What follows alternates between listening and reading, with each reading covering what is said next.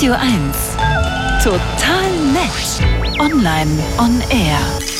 Wir wundern uns ja gerne mal, naja, wobei eigentlich wundere ich mich im Internet über gar nichts mehr. Skurril ist es aber mindestens, wenn man auf jeder Website, in jedem Social Network plötzlich Waschmaschinenwerbung angezeigt bekommt, nur weil man kurz vorher nach einer Waschmaschine gesucht hat.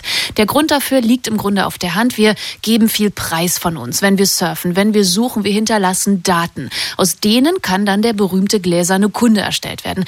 Und immer wieder gibt es Versuche, das zu ändern mit neuen Suchmaschinen, die eben keine Daten sammeln und mit denen ich keine Spuren im Netz hinterlasse. Erfolgreich war davon bisher keine so richtig.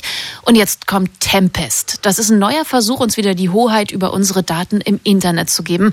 Und Sven Oswald hat sich Tempest angesehen. Hallo Sven. Guten Morgen. Womit suchst du denn bisher, wenn du suchst im Netz?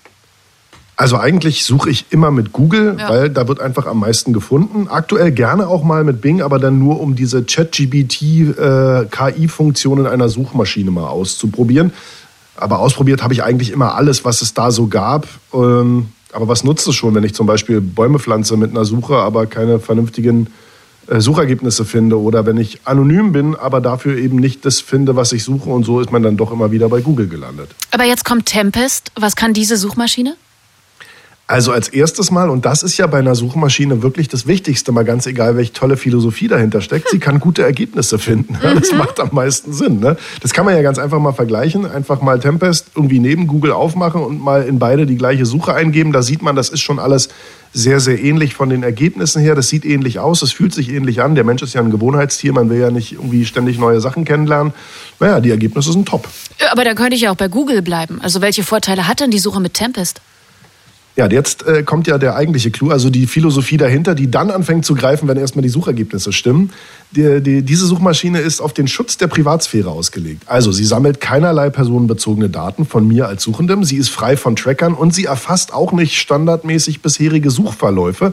Da könnte man ja sagen, ja, ist doch egal. Nee, ist es nicht, weil das Problem ist, ähm, Software will ja gefällig sein normalerweise. Und äh, das, so, so ist es ja mit allen Algorithmen im Netz. Und immer, wenn ein Algorithmus mich ein bisschen kennenlernt, dann denkt er zu wissen, was ich will. Mhm. Und so mhm. kommt es, dass ich also auch mit meiner Suchmaschine in meiner eigenen Suchbubble bin. Und immer davon ausgegangen wird, auf Basis bisheriger Suchergebnisse, welche ich dann angeklickt habe, was ich wahrscheinlich mögen würde.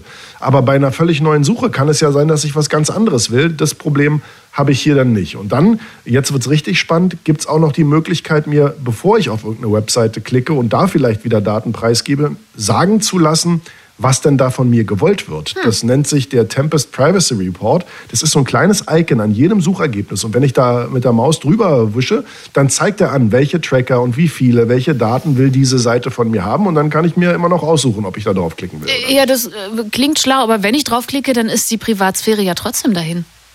Ja, das stimmt, also bedingt, weil es sind ja nicht alle Suchergebnisseiten böse Seiten und äh, manche sind auch so mittelböse Seiten, wo ich sage, na gut, die Daten sind von mir eh im Netz. Aber wenn ich jetzt super extrem mega spart, äh, datensparsam sein will, dann habe ich auch noch die Möglichkeit, mir den Tempest Browser zu installieren. Also es ist nicht nur eine Suchmaschine, es gibt auch einen Browser, der basiert auf der, äh, auf der Google Chrome Technologie, macht aber anonymes Surfen wirklich möglich.